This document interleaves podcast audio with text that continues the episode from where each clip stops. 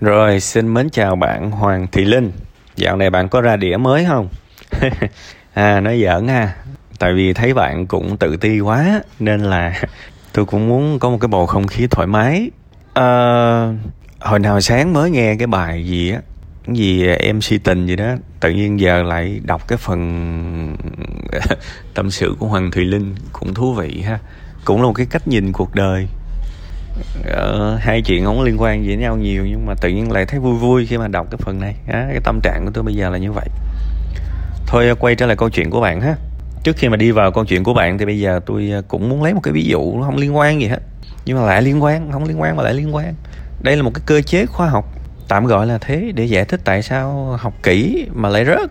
Giờ có thể bạn không hiểu về đầu tư bạn còn đi học mà. Nhưng mà tôi nói cái này xíu về đầu tư ha, nó nó liên quan lắm.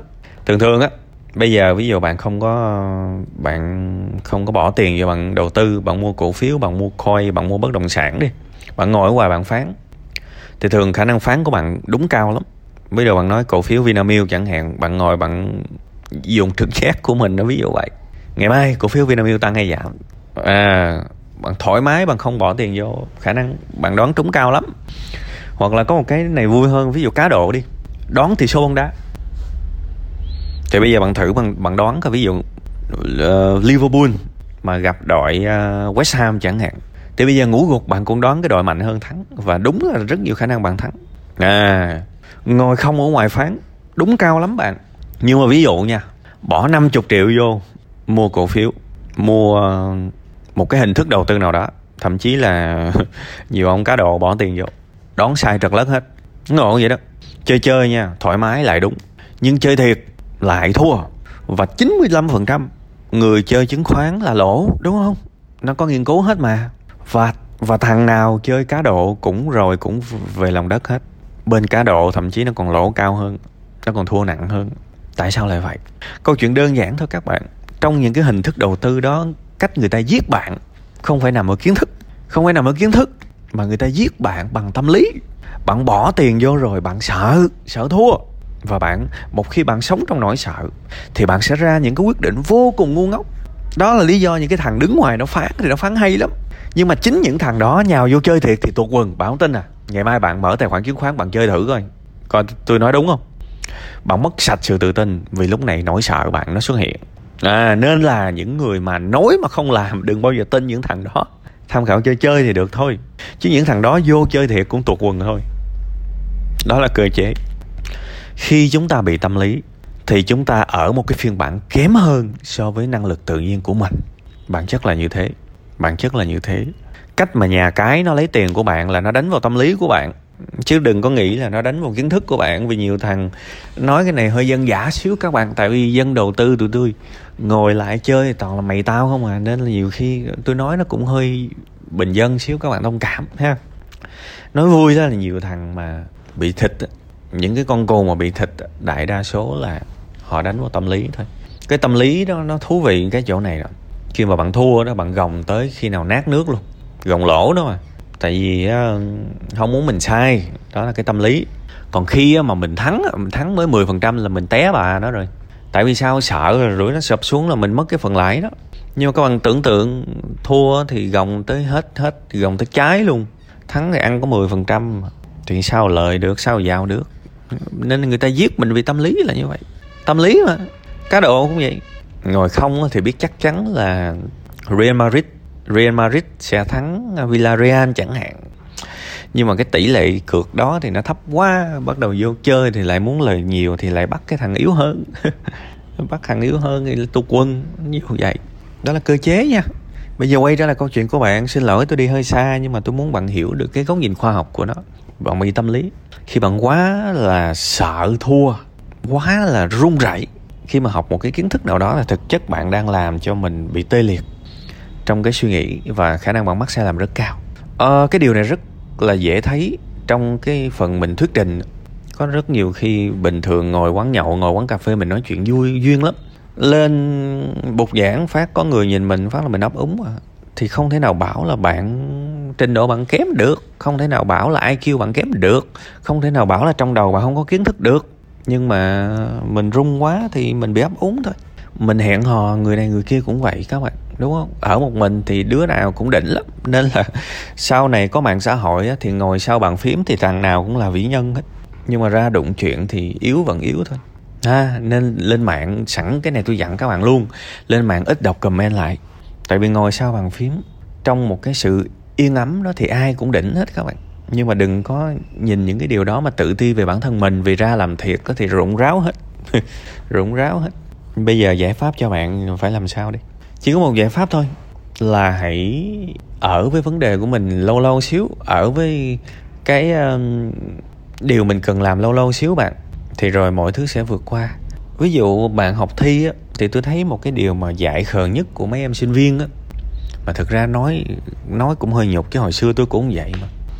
Giờ mà tôi được học lại thì tôi nghĩ là mình sẽ rất là vượt trội đó so với mọi người tại vì tôi đã tìm ra được cái cách học.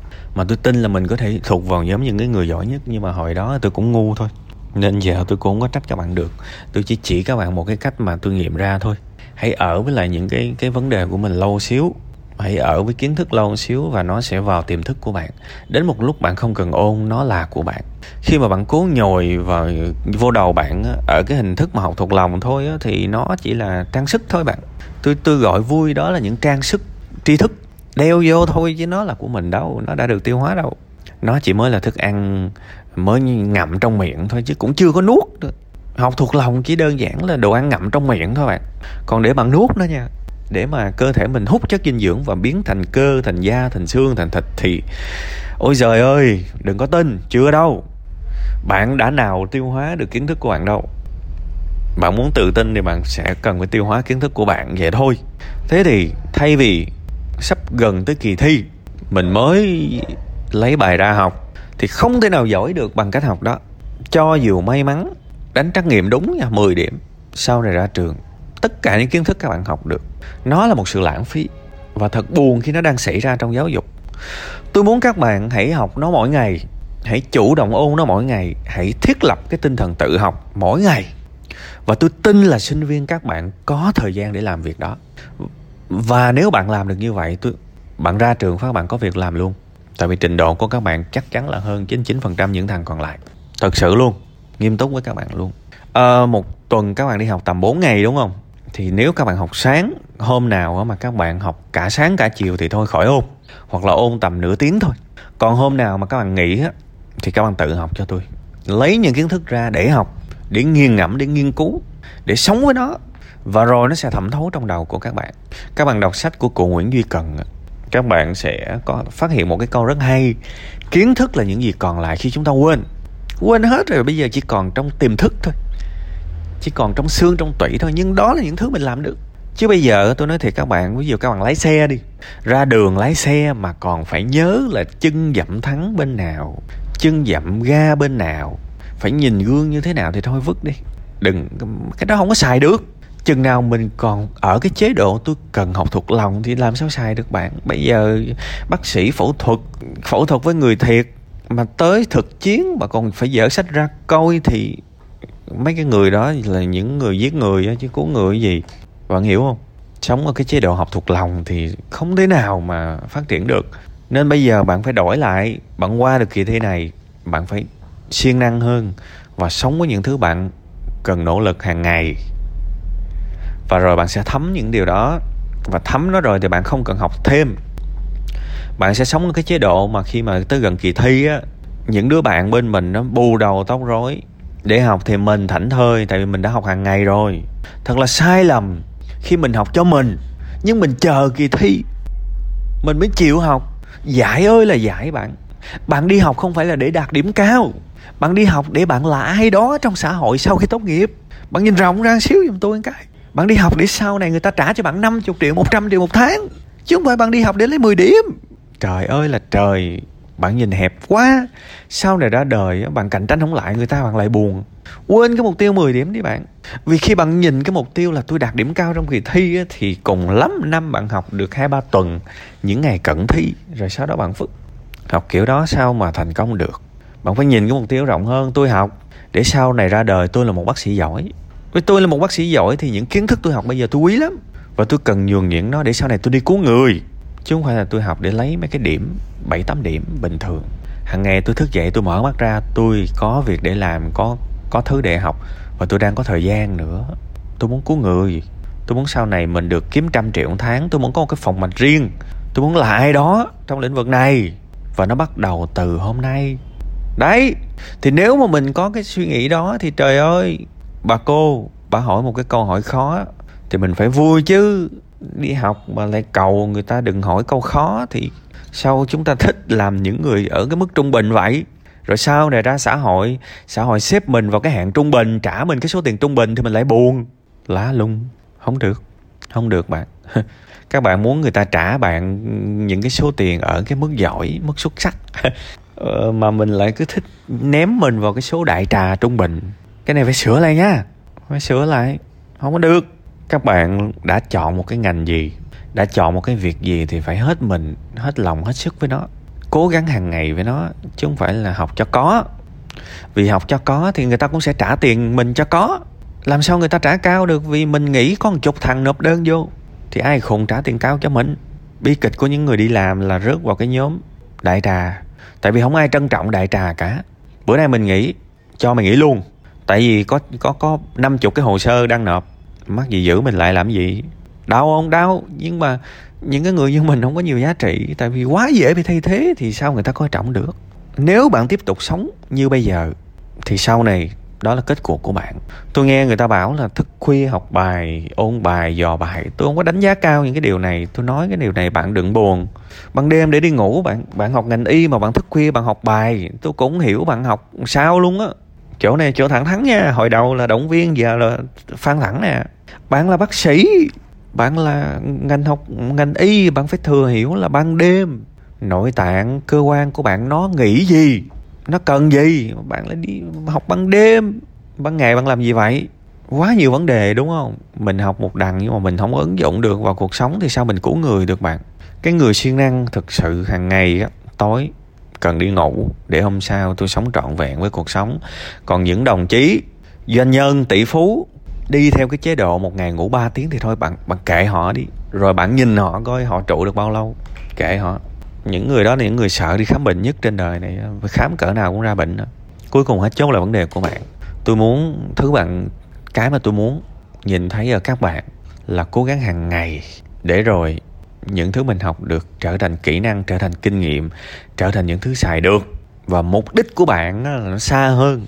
Tôi muốn thành công, tôi muốn là một bác sĩ giỏi một y tá giỏi. Tôi muốn cứu người. Tôi muốn kiếm 100 triệu một tháng.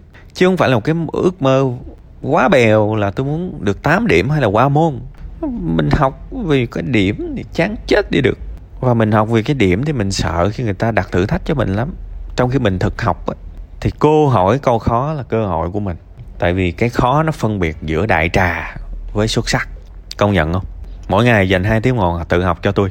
Tự nhiên mình sẽ không còn phải học thuộc lòng nữa. Ví, ví dụ bản thân tôi bây giờ tôi, tôi nghiên cứu tâm lý cũng tương đối nhiều tôi áp dụng vào cuộc sống của tôi nhiều. Nên khi các bạn hỏi cái gì đó tôi có thể trả lời rất nhanh. Và tôi nhớ nó nằm ở cái phần nào luôn. Chứ bây giờ các bạn hỏi mà tôi lật sách ra tôi kiếm thì thôi. Tôi khổ dữ. Chỉ đơn giản là ngày nào tôi cũng làm ngày nào tôi cũng đọc ngày nào tôi cũng học. Tự nhiên tôi biết những điều đó thôi các bạn. Không có cách nào khác đâu. Nên thôi ráng nha xin lỗi, bài này tâm sự hơi gắt. Phần đầu thì hài hài, giải thích này nọ, nhưng phần sau là phan rất thẳng. Tại vì tôi nhìn thấy con đường bạn đi tới một cái nhóm đại trà, tôi sợ quá. Cái nhóm đại trà nó bị đào thải rất dễ các bạn. Bây giờ mà không biết cố gắng là vài năm nữa là đi làm mà không được người ta coi trọng. Tại mình đại trà mà, mình đi làm không được người ta coi trọng. Mình tuổi lắm, tôi muốn các bạn tuổi như vậy đâu. Ha, cố gắng nha.